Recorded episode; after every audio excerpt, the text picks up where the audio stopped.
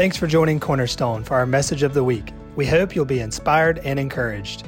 To connect with our church family and to watch our services live, download our app today by texting SPARKS Will Fly as one word, app, to 77977. That's SPARKS Will Fly app to 77977, or by visiting us online at sparkswillfly.cc. Hebrews chapter 12. I'm going right in the same vein where we've been. Last week I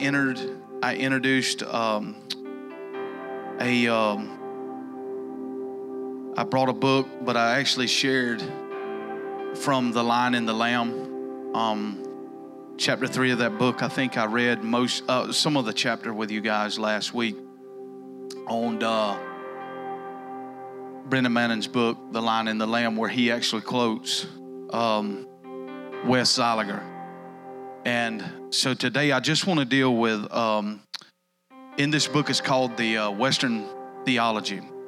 And it is a satire of the institutional church, which was written in 1973. And it's a powerful prophetic insight. And so this morning I just want to take us deeper into this and really what I feel like the Lord is speaking to me and just go into that. So this morning I want to just use Hebrews chapter 12, and I want to read you what Wes saw in 1973. In this book, Western Theology, I got to set it up so that we're all on the same page. He's writing in the theme of a Western style theme. So it's his setting is the Wild West. And he gives two views of life, if you will, which develops two different theologies. One he uses as a settler theology, the other he uses as pioneer theology. And the settler theology, they view God a certain way, they view the church a certain way, they view the Holy Spirit a certain way, they view the Christian life a certain way. And the pioneers view God, the church, Christians, Jesus, all in a different type of view. Now, I would say this, what he's saying is in his view that the church had an issue with both. And in his writing, the way he wrote in 1973, that he felt like the church had to embrace, if it was ever going to come out of the ruts, if it was ever going to change, if we were ever going to hear this word renewal, and if it was ever going to take an effect, that the church had to move with a pioneering spirit, okay? And so this morning I want to read you that. I want to read you what he wrote concerning the church of a settler mindset or a settler view of theology, and then one that he wrote about versus a pioneer. So let's look at the scriptures first of Hebrews chapter 12, where I want to take my text this morning, and I got a lot of ground to cover, so I'll see how far we can go. But Father, we just thank you for this day. Can we just pray right here for a moment? Father, we just thank you for this day. We thank you that this is the day that you have made. Father, we thank you for those that are tuning in on the live stream. And Father, we thank you for those that are here in person. Father, I pray that you would open up our ears to hear what the Spirit of the Lord is saying. Father, I don't know what the Spirit is saying to Damon Thompson this morning. I don't know what the Spirit is saying to Bill Johnson. I don't know what it's saying to the prophet down the road, but I know what the Spirit of the Lord is saying to me this morning and to this house and to this region. The place that you have set me up as a voice, Father, I know what you're saying to me. And I pray, Father, this morning that you would help me bring clear language to that, Father. And I pray that you would open up our ears to hear and to see. God, give us vision of a greater day. In Jesus' mighty name, amen. You feel good? All right. Hallelujah. It says, I'm reading out of the Passion Translation of Hebrews chapter 12 and verse 1. It says, as for us, this is he goes right in from the Hall of Faith here in chapter 11. As for us, we have all these great witnesses who encircle us like clouds. So we must let go of every wound that has pierced us and the sin we so easily fall into. Then we will be able to run life's marathon race with a passion and determination, for the path has been already marked out before us. I love his language, how he uses this. Notice he didn't say the Christian life is let us run this sprint. Let us run this quick distance, this 40-yard dash. but he says it's a marathon. You got to have some endurance to run this thing. Come on, somebody. It's not how you start, it's how you finish. God's looking for some finishers. Those that hold to the end, they shall be what? Saved.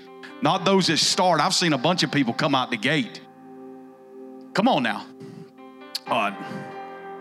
We look away from the natural realm and we fashion our gaze onto who? Jesus, who birthed faith within us, who leads us where? Backwards. If we could just get back, where is he leading you? God's not trying to bring you back anywhere. Where is he trying to lead us, church? Forward. Look at this. Who leads us forward into faith's what? Perfection. His example is this, because his heart was focused on the joy of knowing that you would be his, he endured the agony of the cross, conquered its humiliation, and now sits exalted at the right hand of the throne of God. We look away from the natural realm and we fasten our gaze onto Jesus, who birthed faith within us and who leads us forward into faith's perfection. It says, the NIV says, we look toward the pioneer and the perfecter of our faith. Come on, somebody. So I want to talk about the pioneer Jesus, the pioneer you, and I'm going to try to bring language that I feel like the Lord is saying. So this morning I want to deal with the church, our view of the church, okay? Now, I'm reading Wes's book here, Western Theology, and I'm going to read to you what he wrote about the church. Here's the church in settler theology. The church is the courthouse, the old frame structure, stands in the middle of the town square. It is topped by a weather vane that squeaks as it points the direction of the wind. The hands on the courthouse clock are frozen in place by years of neglect and rust. Worm-eaten planks confirm the feeling that the time has stopped. Small windows with heavy shutters wall out the sunshine. This makes the edifice easy to defend, but quite dark on the inside. The solid oak doors are kept locked except during business hours.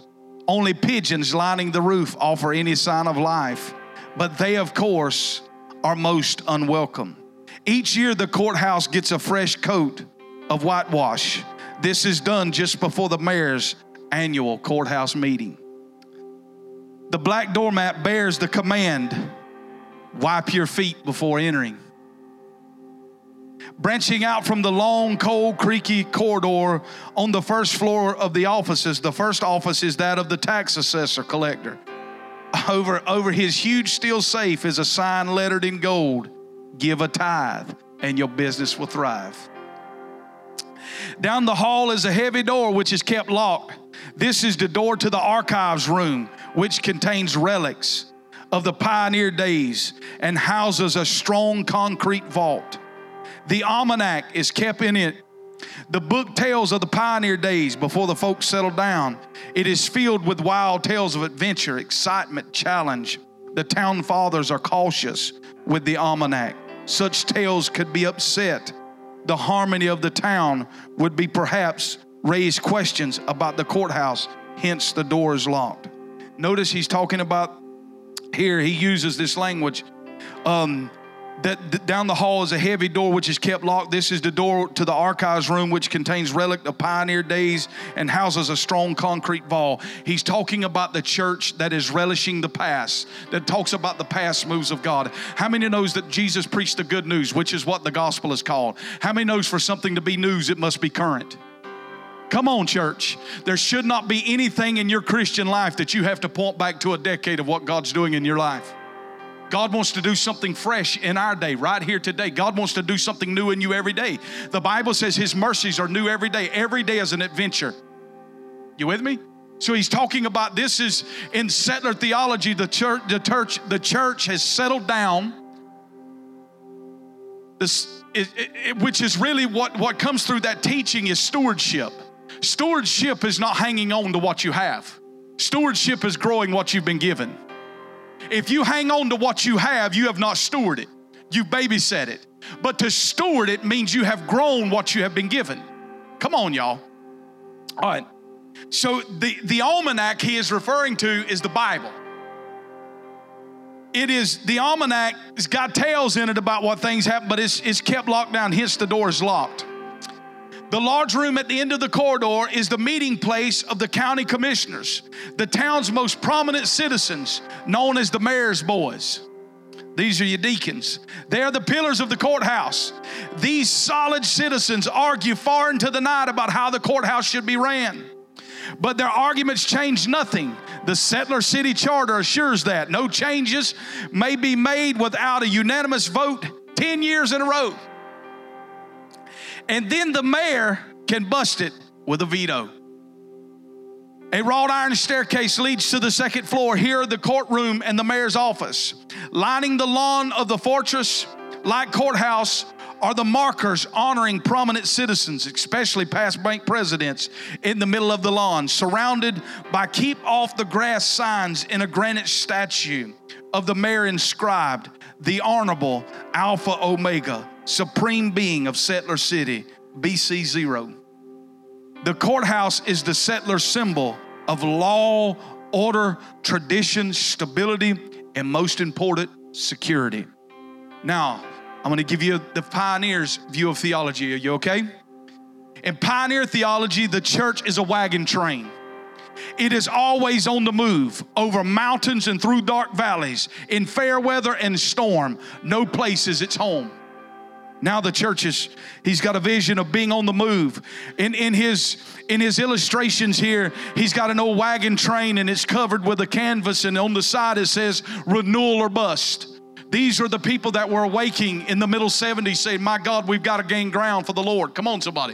At the time of William Branham, I'll call him William Branham, at the time of Brendan Manning's writing, The Lion and the Lamb, that the church, in his writing that book, that at that time only 17% of the earth's population was Christian. How can something be 2,000 years old and has not infiltrated society no more than only 17%?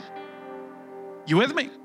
So in this, the only way it was going to get this to happen is we had people like Lauren Cunningham and all these ones having dreams in the 70s of the Seven Mountain Mandate. Instead of trying to get people to come to the church, there was a vision to train and equip the church, if you will, to infiltrate society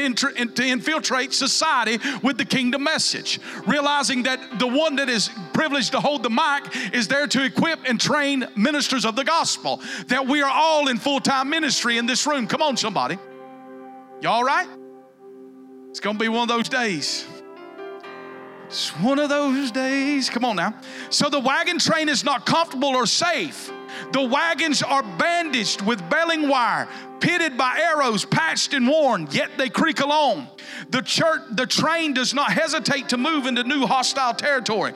The pioneers gladly trade safety for obedience to the insistent voice of the trail boss.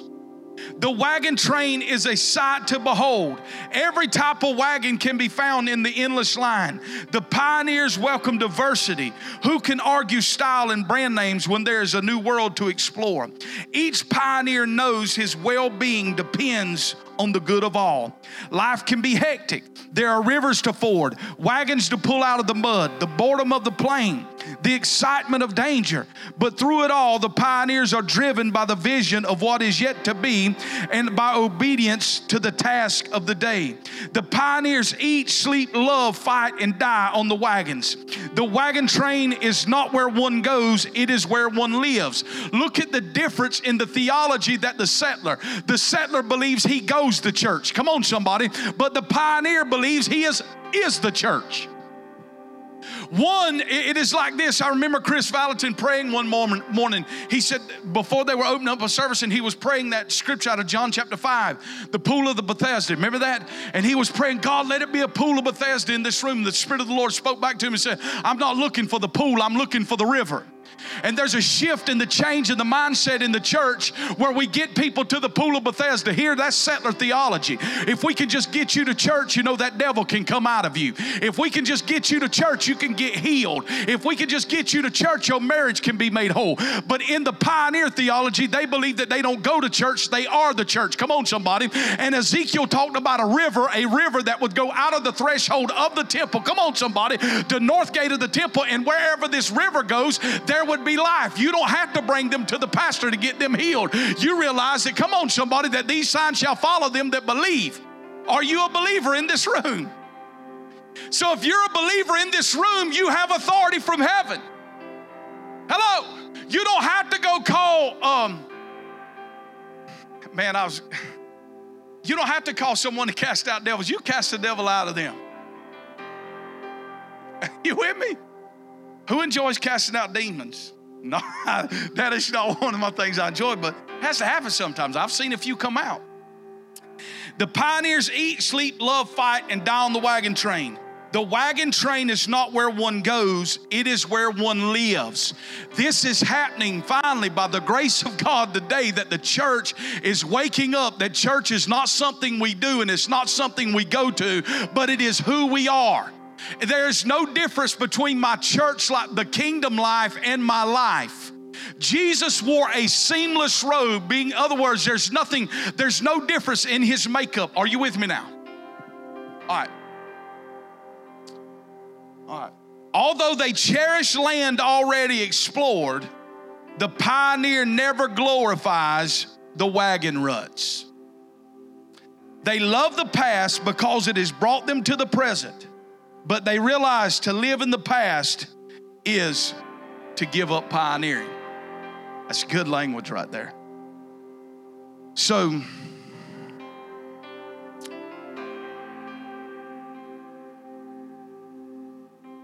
the pioneer view of the church is the wagon train, and here's one of the things that pioneers, this is just what I wrote down.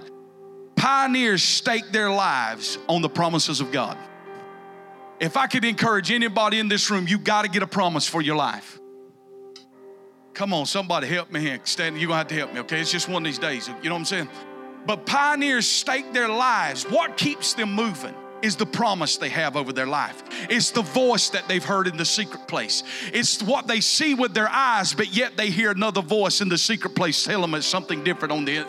Are you with me now? This is what keeps them moving. This is a group of people that have staked their lives on dreams and on visions and on words from God. Man, people say, well, you can't live. I had a guy tell me one time, John, you can't live your life chasing smoke. Let me say this, if there are not people that are willing to live their lives as pioneers, the church will never encounter new ground. We will camp out for generation after generation on what someone else cut and blazed a trail years ago. And there are denominations that are still doing that today, talking about Dwight D.L. Moody. He was a great man and a powerful man of God. But come on, somebody, this is the time that you and I are living in. Habakkuk praised this prayer. He said, God, revive the works in the years that I live in. I appreciate what I read about William Branham. I appreciate the things that I've read in God's generals, but that only fuels my fire to say, God, ignite something in my lifetime that looks like this.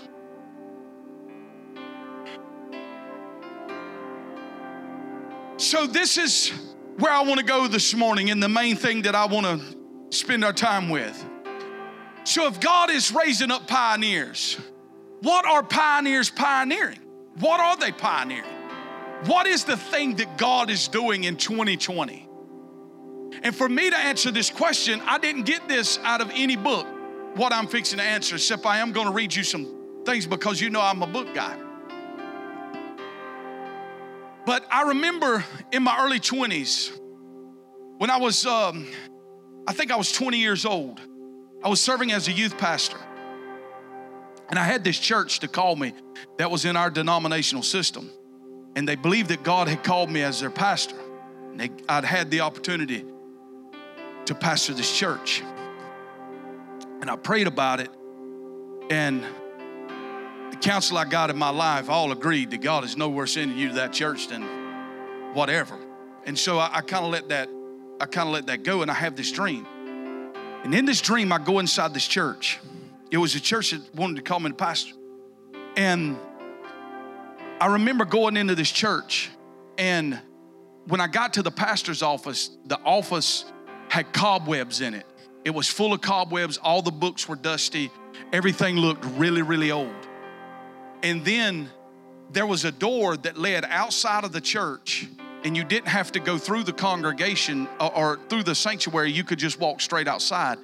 That door was walled shut, and it had spray foam insulation, and it had been sealed. And I felt like, I remember calling Pastor Dale and telling him that dream, and felt like what the Lord was saying in that I believe that, and what he said is, there's been no pastor in that office for a long time. And every decision that has to be made has to go through that congregation because the door to the city's been shut off. And God's just trying to bring about a revolution into this realm, and I believe God's still working on that. And so what are the pioneers pioneering right now? And so when I had to boil my life down, I actually took my journal out the other day, and I just looked back, what have I written down? What have I pinned down over the past? One of the things that I found that I had written in November the 15th, 2019, I said this after a series of dreams. I said, there is no doubt the transition is upon us. I said, I do not know what this transition will look like, but I said, I do know this, that 1 year from this date, in November of 2020, things will look totally different than they look today and what I thought they would look like. How many knows we're approaching that? So transition is a weird place, and it's a hard place, but we must transition into some things. I'm just trying to lay some groundwork. In December, we purchased Grant a truck, and we got some speakers put in his truck, and I thought they were cool, and I was listening to him, and he had some country on, and I said, You don't like listening to praise and worship? Well, nobody wants to have 2 brand new Robert Fosgates in your truck. Listen, you know what I'm saying? I exalt thee. You know what I'm saying? So he had some country on, and there was a song on there that I heard.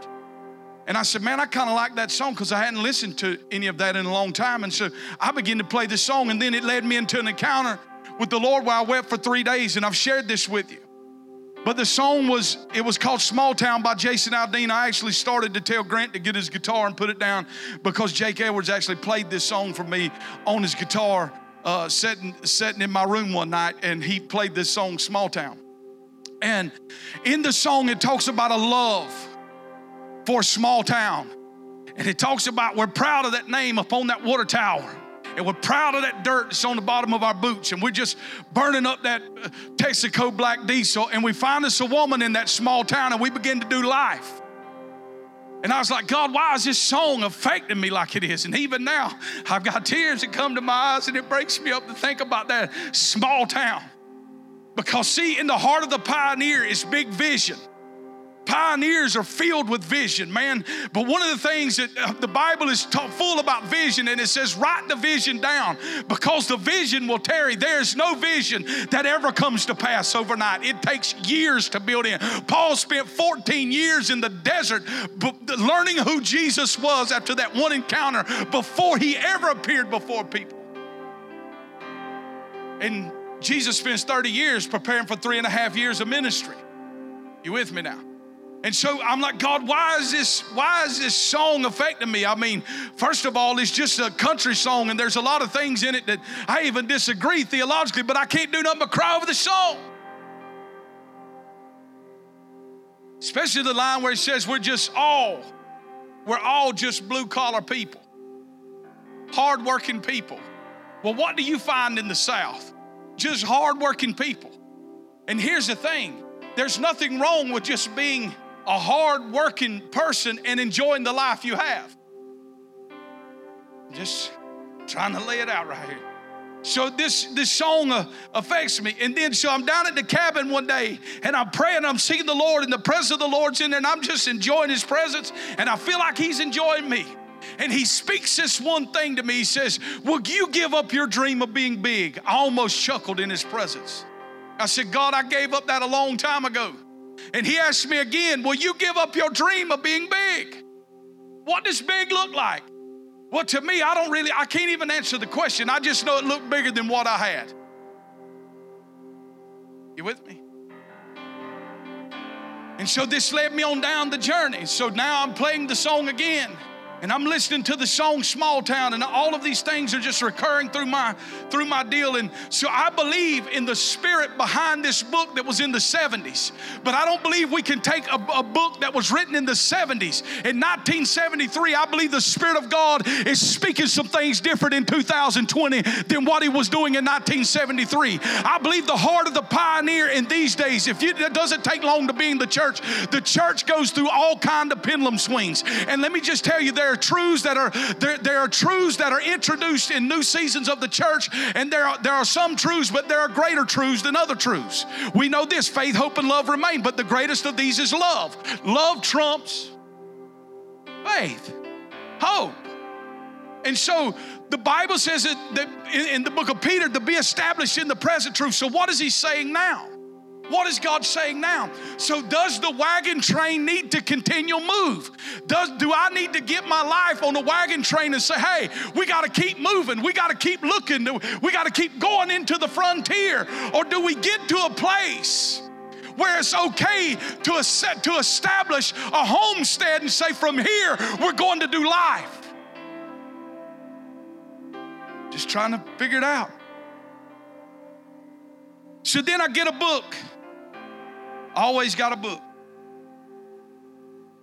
I picked this book up, which is a fictional book, and it's his last work called The Prodigal by Brendan Manning.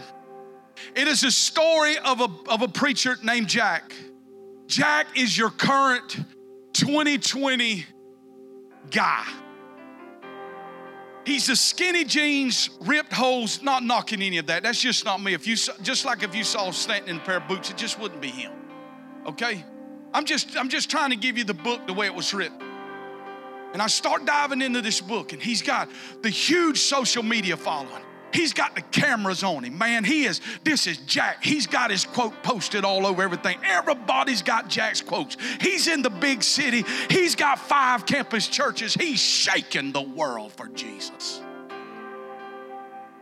Well, Jack's in Mexico, and he's stuck overnight, and he's got his assistant, even though he was warned when he hired the assistant. Jack, I don't think you need a 24-year-old fresh college graduate foxy lady as your assistant. I just don't think that's wise, but you do what you feel like God is saying. For surely God's saying this. He loves Jack. Well, Jack stumbles and falls in the book. And in the day that you and I live in, it's not no longer that it gets out through the newspaper instantly. Instantly, his failure is posted all over. Because someone had a phone and would run a Snapchat, and there was Jack with that lady in the bar that night, intoxicated. Man. There's one thing about the enemy that I've learned about him. He's a stalker. He don't mind losing a battle as long as he can win the war.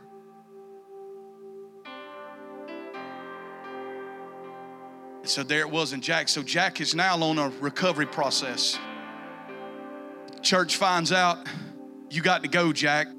You know what I'm saying? It ain't like working down at the mill. At the mill, you can run around on your wife and you can have a job, but it don't work like that in the church world. You got to go, Jack. So Jack goes. Jack is found in Mexico. He goes back to Mexico where he falls, and he's intoxicated. He's laid there drunk for several days, but when the church told him to go, they forgot to get the credit card from him, so he still had the American Express in his pocket. So when the CFO finally realized, hey, Jack's blowing it up in Mexico, and we got the American Express racking up, he said, cut it off. When he cut off, then the door knocked. Hey, you got to get out of here. Well, Jack had this estranged relationship with his father. They didn't speak much.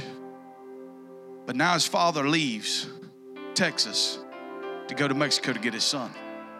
I don't have time to go through the whole book, but here's the deal, and I'm ruining the book for you. But I couldn't put this book down, and I don't know what it's like on the hardcover, but Terry, did you buy the hardcover of that book? How thick is it? Pretty good thick book. I read that book in a day and a half. I did not put it down. And I just wept through that book, because at the end of the deal is there was a young protege that was following Jack, and he got the ministry. But it didn't take him but about 3 months to run the ministry into the dirt. And so now they wanted Jack back. They needed his charisma back in there. They needed his knowledge, his business sense. They needed all of that back. But at this time, Jack is living with his father. And Jack finally got restored, and there was a little small church that asked him to come speak. Man, are you telling me that you want me to come speak at this little Lutheran church when I've touched the earth?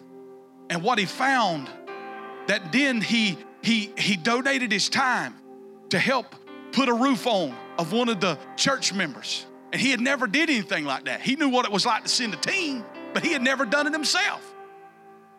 And so now he was doing it. And at the end of the story is this: Jack has a decision to make. Is he going to choose his old life, or is he going to stay in this small town? Jack chooses the small town. This book has affected me deeply, and I'm thinking, God, what are you doing? Are you speaking to me to go pastor a Lutheran church? I don't even know what the Lutherans believe. Y'all all right in here? I just take it that you're listening. So this is going over and over in my heart. Sometimes I believe the things that we have in our heart, it takes a long time to develop. I want you to go to Matthew chapter 16. I want to lay a few things out to you that I believe the Lord is speaking to me and where I'm at in my life.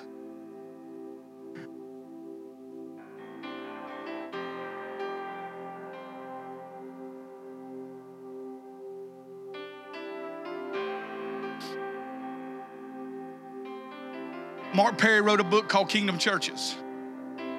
I had this book in my hand with the greatest vision I've ever received from the Lord. It was in 2013. It was in the journey where Catherine and I were preparing to come to this church. And I had this book in my hand. That's when I had a dream or vision. I believe it's the greatest the Lord has ever given me. I still don't have it all figured out, but I knew that the Lord had spoke to me. And I woke Catherine up at 11:30 and I said, I don't know. I know God just spoke to us, but I don't know what he said. And I began to call everybody and say, hey, you figured, what is the Lord saying to me? And in his book, he writes a chapter called Kingdom Builders. I believe everything in that chapter that he wrote, and I believe it is a time for now. Listen to me. He addresses two issues in this book of Kingdom Builders. He talks about the blessing ministry, and he talks about the building ministry. Jesus established both of them. Let me say this. The late John Wimber wrote this, and this is what he said. He said, people talk about my ministry as it is a business. There's no such thing as my ministry. There is only one ministry found in the New Testament, and that is the ministry of Jesus Christ. And he invites you and I in onto that journey of his ministry. You with me now? And so in his work, he's establishing a blessing ministry, or we will say itinerant ministry, and he is attaching a building ministry. I believe what God has called me as a builder. I have so many prophetic words over my life as being a builder, but I really haven't. It's taken me until I'm 41 years old to realize exactly what am I supposed to be building. So here it is. Look at this. In Matthew 16, verse 18, this is the only thing that Jesus ever promised he would build. He never said he would build my talent. He never said he would build my Instagram account. He never said he would build my accolades. The only thing he ever said is, I will build my church. And notice how he puts the degree on it. It's my church. It's not John's church. It's not Stan's church. It's not an elder's church. It is his church. Come on, y'all. He says, I will build my church. And then he gives us this. He ends it with this. And the gates of hell will not prevail against it. So he gives the leader hope that in everything we endure leading his church, that it will never overcome us. And he will always be there to overcome every obstacle that the church faces. That's good news, y'all. Now, he gives two types of pioneers. I'm still talking about the pioneer. But where I have to come off of Wes's theology is I don't believe that everybody is called to ride the wagon train constantly moving. Some people's got to stop along the way. Some people has to establish culture in regions. So let's look at this in Luke chapter 4. So what is Jesus building? The church.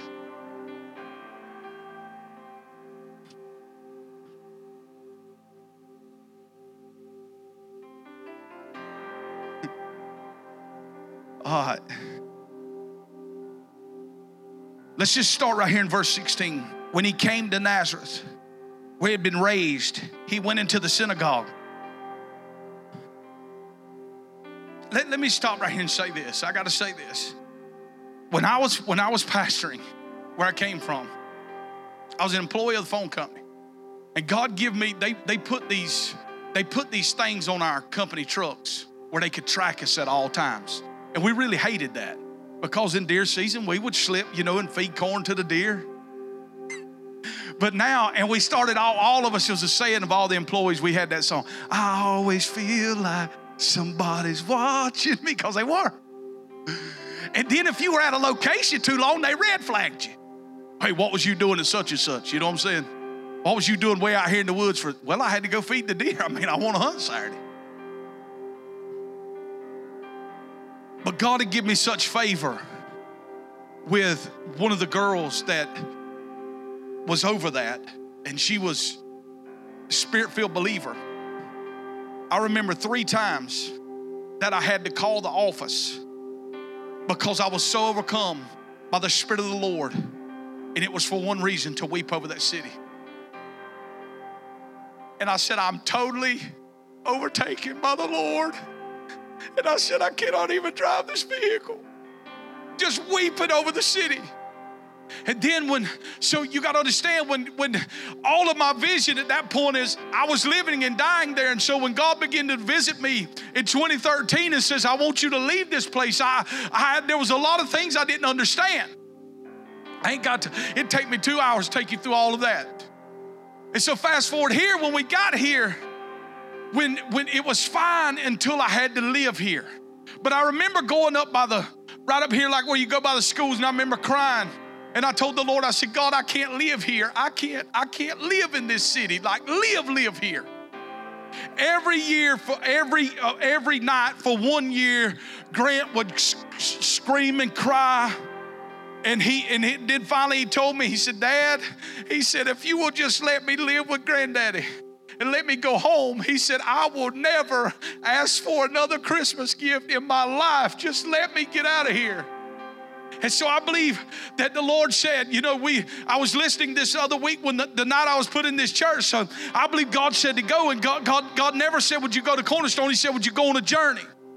And so it's taken me a little bit of time to really, what was God really trying to say? I want you to be proud of that name upon that water tower. What God is saying to me, this is it. There's no frontier left for you.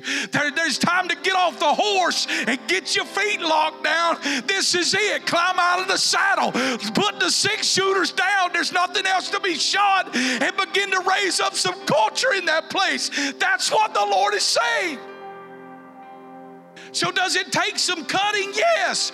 We all want accolades. We all want to hear people speak well of us. But the Bible says, beware when all men speak well of you. You need a few people that don't like you. You need a few haters in the camp. The haters keep you honest. The haters keep you going back in the prayer room. Is it true? And it's easy to get in self-denial, not aware of your own self. Let me tell you about a man named Max. Max was a successful businessman who had an alcohol problem. When confronted by a group of peers or a group of people that he entrusted himself and submitted his life to, they took a retreat to Colorado.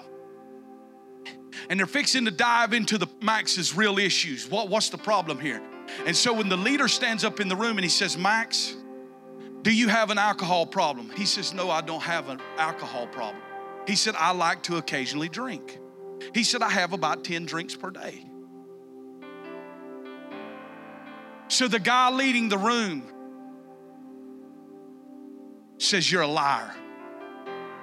You're a liar. And he says, get up out of here. We said, man, that's not the love of God.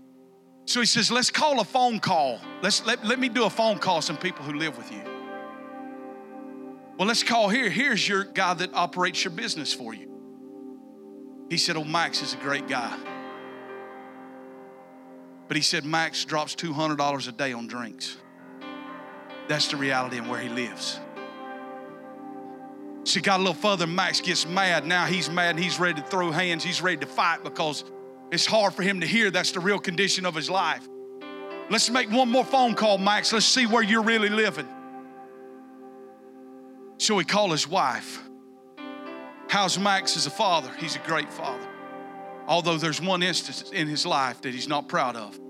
But he tells the group before he calls his wife, he says, I can't remember what that is. And it has to do with his daughter. And he can't remember what that is. Remember, Max thinks he's just an occasional drinker. He don't have a real issue. So they call the wife. They said, what happened? What happened with his relationship with his daughter, Julie? What happened? Well, reality is this. Max told the story that he did something to offend Julie one time, and he's never gotten over it, and she hasn't gotten over it.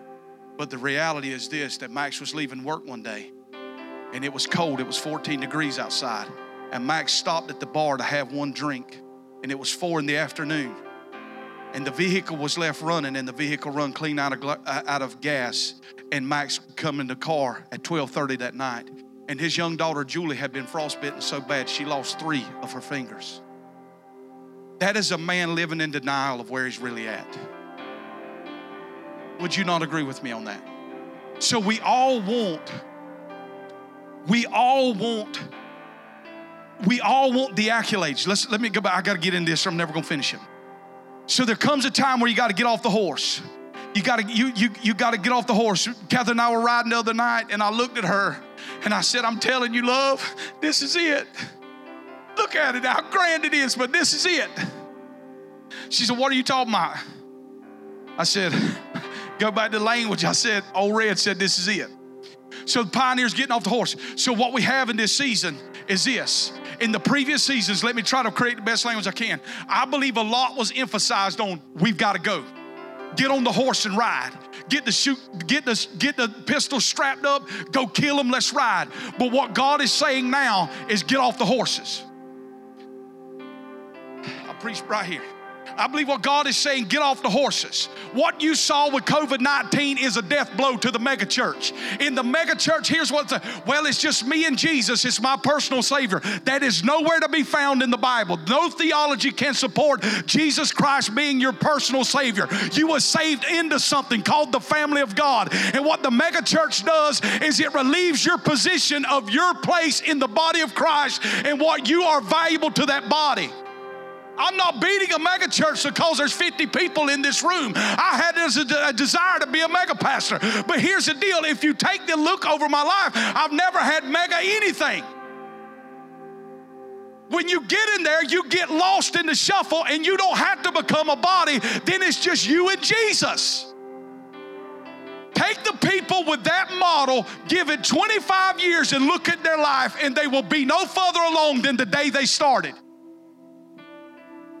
And what this has done is it has cheapened the life of the Christian to be able to jump on a podcast and receive from somebody's life that they have pioneered and welled out, and you don't owe no responsibility to it. Jesus said, where much is given, much is required. If you want to go further with me, you're going to start eating my body and drinking my blood. And many left him at that point, but Jesus didn't give no church seminar how to gather them back. He looked at Peter and said, do you want to go also? He said, Lord, where shall we go? Thou hast the words of eternal life. Now look at this. In Luke chapter 4, verse 18, it says this, the Spirit of the Lord is upon me, and he has anointed me to be hope for the poor, freedom to the brokenhearted, new eyes for the blind, and to preach to prisoners. You are set free. I've come to share the message of Jubilee, for the time of God's acceptance has begun. Mark Perry says, this is the announcement of Jesus' itinerant blessing ministry. I'm not saying I'm just trying to preach where we're at, where I'm at, okay? Nobody else in the room, where I'm at. There are people that are called to be itinerant. But the reality of the itinerant travel ministry is this. It lacks ownership and it will not have legacy at the end. You with me? All right. So he's saying this. Listen, what he's saying is I'm not limited here to a physical geographical location. I'm going to bless you. The Spirit of God's on me. I'm going to be activated, and this is what's fixing to happen. Now look at Acts 10:38. How Jesus went about doing, good, healing all that was sick and oppressed of the devil. Here it is, how he went about. As you go, what is the emphasis on? Going. Get there, and you can get there, and this will happen.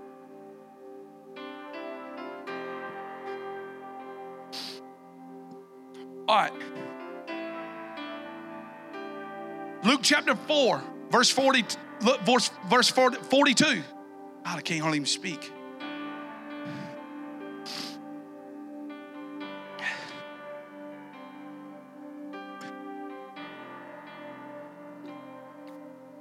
I'm a guy that doesn't listen to a lot of podcasts.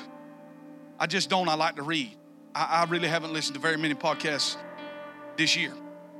But one of the things, one of the last ones that I listened to, I think was by Damon.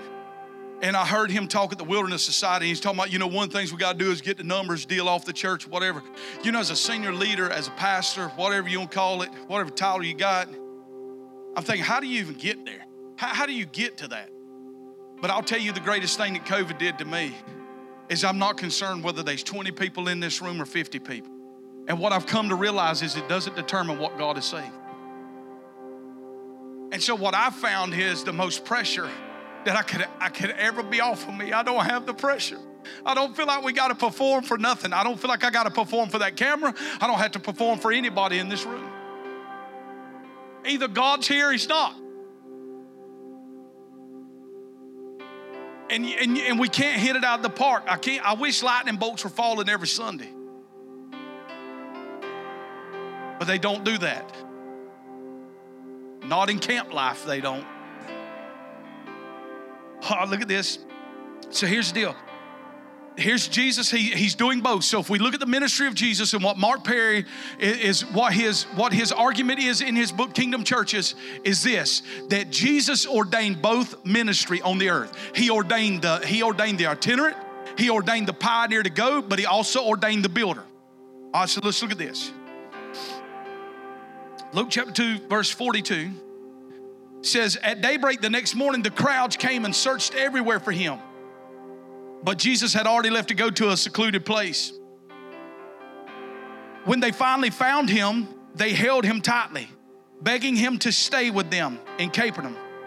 But Jesus said, don't you know there are other places I must go to offer them the hope found in God's kingdom realm? This is what I've been sent to do. So what did they do? They come to him and say, hey, Lord, we've had some breakthrough tonight. I mean, my God, this is a powerful service. We need you to encamp right here. I want you just right here. Can you just stay here? What did he say? No, I'm not staying here. You see the horse out there? Oh, I mean, he's saddled up. I'm leaving with the 6 shooters on, and I'm going to another city, and the same thing that happened here is going to happen there, except when I go to Nazareth, because there's not going to be no honor in Nazareth, so I ain't going to be able to do nothing in there. You with me now? So he says, I got to go. He's established this. But now let's look at Mark chapter 3.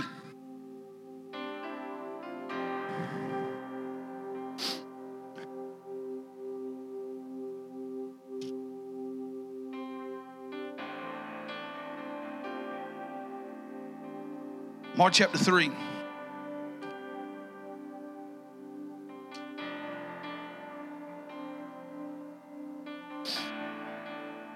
Verse 13, afterwards Jesus went up on a, I'm in Mark chapter 3, verse 13. Afterward, Jesus went up on a mountain side and called to himself the men he wanted to be his close companions. Now he's shifting this thing. Now it's just not about what's on my life. You with me?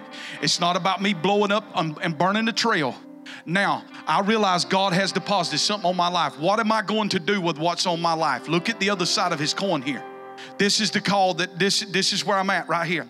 He calls them up, the men, the close companions, so they went up the mountainside, what? To join him. He appointed the 12 whom he named apostles. He wanted them to be where? Continually. Where? Continually at his side as his friends, so that he could send them out to preach and have authority to heal the sick and cast out demons. If you would have asked me when I was 30 years old, who Matt was with me then, what does revival look like? I would tell you this. Revival is when your church gets noticed. Revival is when your name is called and you called to preach. But if you ask me today what revival is when the people of God awaken to what God has for their life. It is not about the building. It has never been about the building. Oh, how we have got it wrong. It has never been about the building, and it has never been about notoriety. It is about the people going deep in the things of God. That's what revival looks like. When the people say, hey, I'm tired of the ankle deep. I want to get out into some deeper water. This is what it looks like. Revival can be with 5 people or it can be with 5,000 people.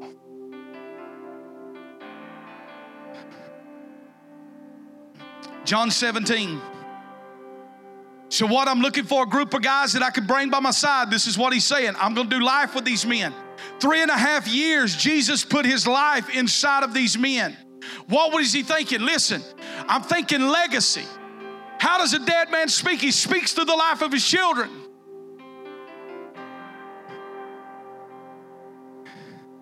John 17:4. I love this verse of scripture that I'm fixing to read because it gives us at the end of the journey, what does he really think about these men? What, even knowing Judas's heart the whole time, man, he still let him be. Why did he let Judas in like that? But somebody said, well, if you knowed he was a thief, why in the world did you give him the treasure? Why did you let him take up the offerings if you knowed he was stealing? Jesus never set him up to fail. He set him up to overcome. The same way he lets you promote you even with the things in your life. Because it is the goodness of God that leads men to repentance. Not the scare tactic of hanging you over hell on silly strings saying I'm fixing to drop you in there if you don't change your life. It's the goodness of God. When did the times we see Peter repenting? Number one, when he brought in the great number of fish, that's when Peter hit the deck and repented and said, Lord, I'm a sinful man. Not because he told him anything his life was wrong, but when he bestowed his tenderness and goodness on Peter in that moment, he realized, my God, man, I'm a wretched man standing in the sight of all of this overwhelming goodness just overshadowed me. All right. John 17, he's letting us peer into his heart right here. Father, I have manifested who you really are, and I've revealed you to the men and women that you gave to me.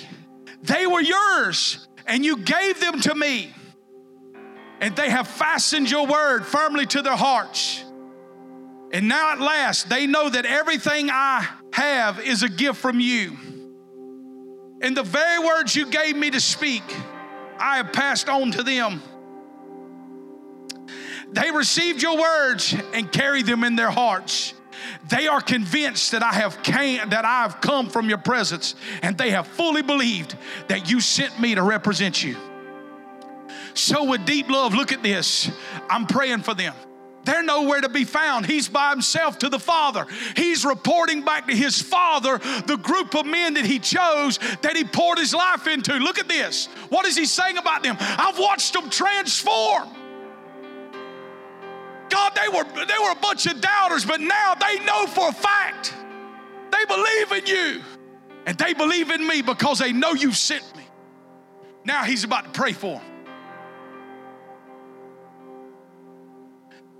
Look at how Brian Simmons is translated. With deep love, I pray for them. I'm not asking on behalf of the unbelieving world, but for those who belong to you, those who you've given me. For all who belong to me now belong to you. And all who belong to you now belong to me as well. And my glory is revealed through their surrendered lives. My God. Holy Father, I'm about to leave this world to return and be with you. But these men, they're going to remain. They're not going where I'm going. They're going to remain right here. So I ask by the power of your name, protect each one of them that you've given me. Look at this. Here he is fixing to impart before he departs. And he's asking his Father about these men that he had planted his life into.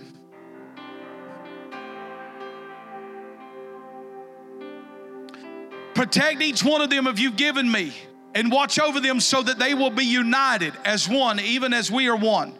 While I was with these that you have given me, I have kept them safe by your name that you have given me. Not one of them is lost, except for the one that was destined to be lost, so that the scripture would be fulfilled. He's talking about Judas here. But I am returning to you, so Father, I pray They will experience and enter into my joyous delight in you, so that it is fulfilled in them and overflowed. I have given them your message, and that is why the unbelieving world hates them. For their allegiance is no longer to this world, because it is not of this world. I am not asking that you remove them from the world, but I ask that you guard their hearts from evil. For they no longer belong to his world anymore than I do. Belong to this world anymore than I do. Your word is truth, so make them holy by the truth. I have commissioned them to represent me, just as you have commissioned me to represent you. And now I dedicate myself to them. Look at this. I dedicate myself to them.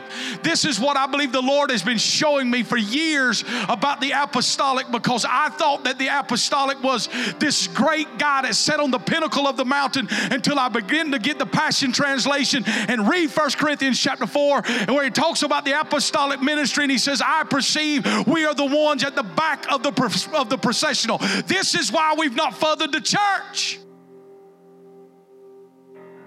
Does anybody get what I'm talking about this morning? Or maybe I'll just go down and holler at the woods and the squirrels. They tend to run from it, though. I don't know why. You with me?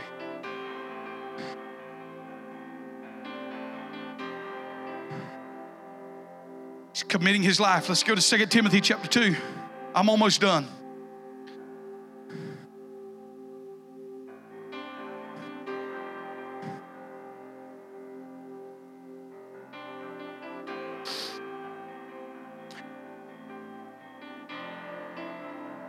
Look at this. Here's another man that is implanting his life, that's unsaddled the horse and realized, I've got to get into something.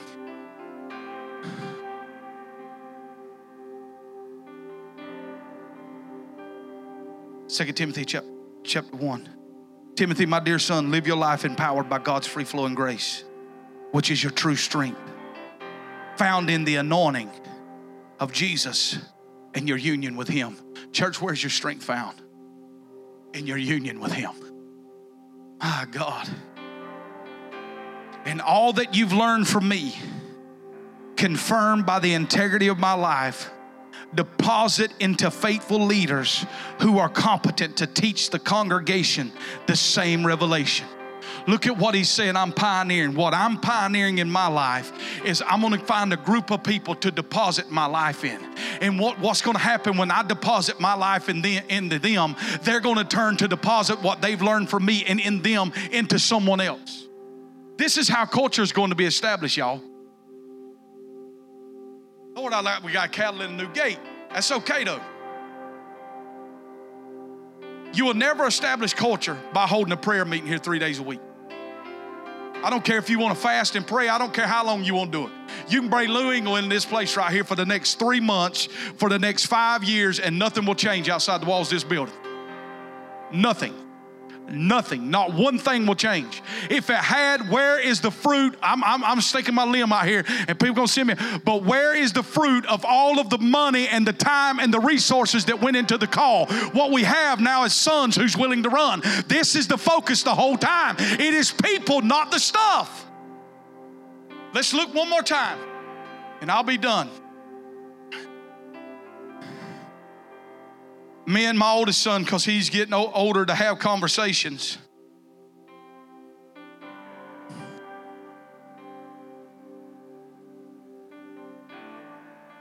I don't never tell him, although he's seen some things, he's seen God do some amazing things. But when it's me and him, I don't tell him the accolades. I tell him the failures.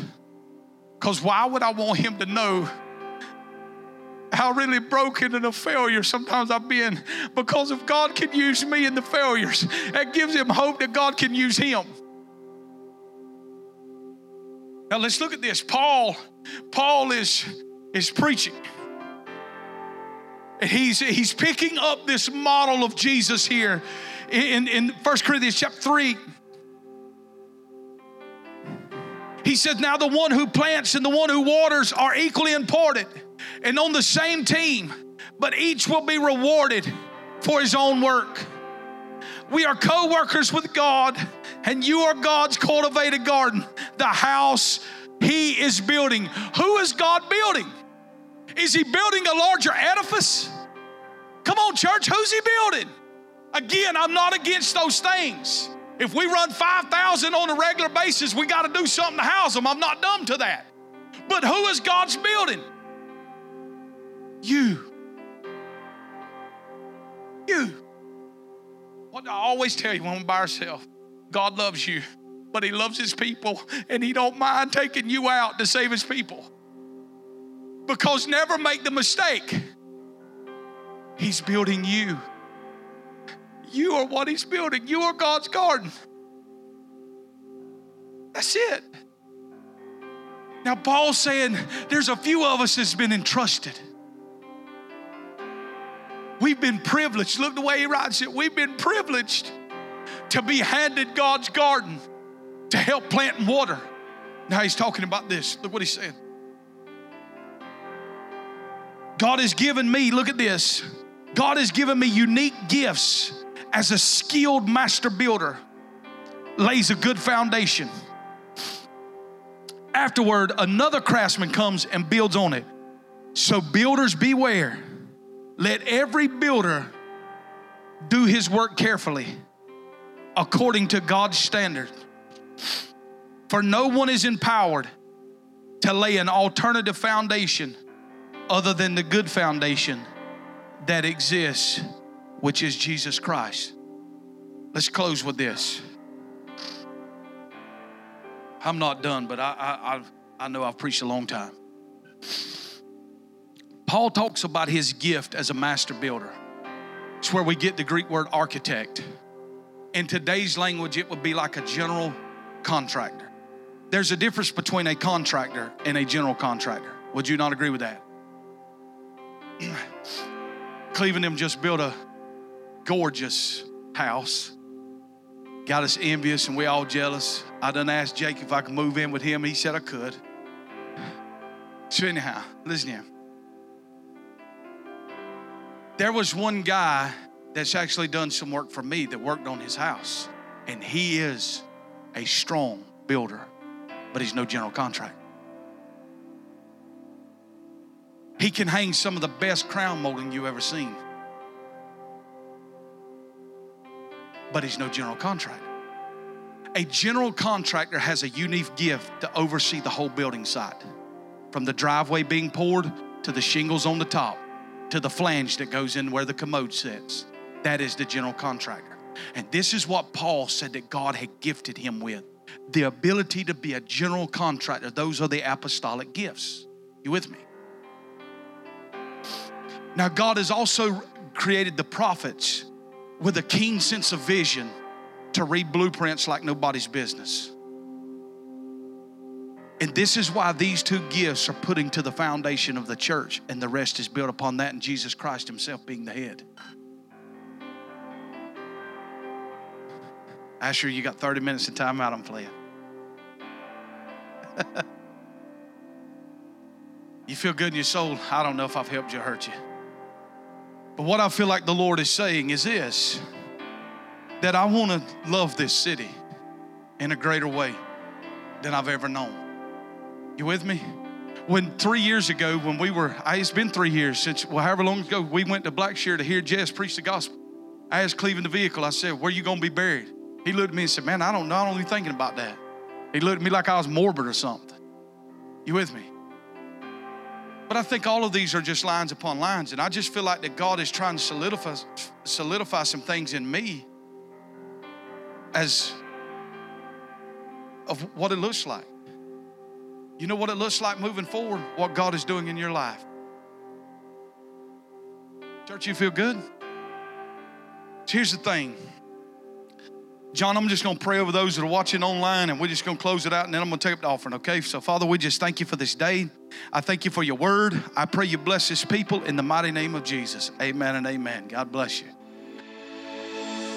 We hope you enjoyed our message of the week. Thanks for joining us.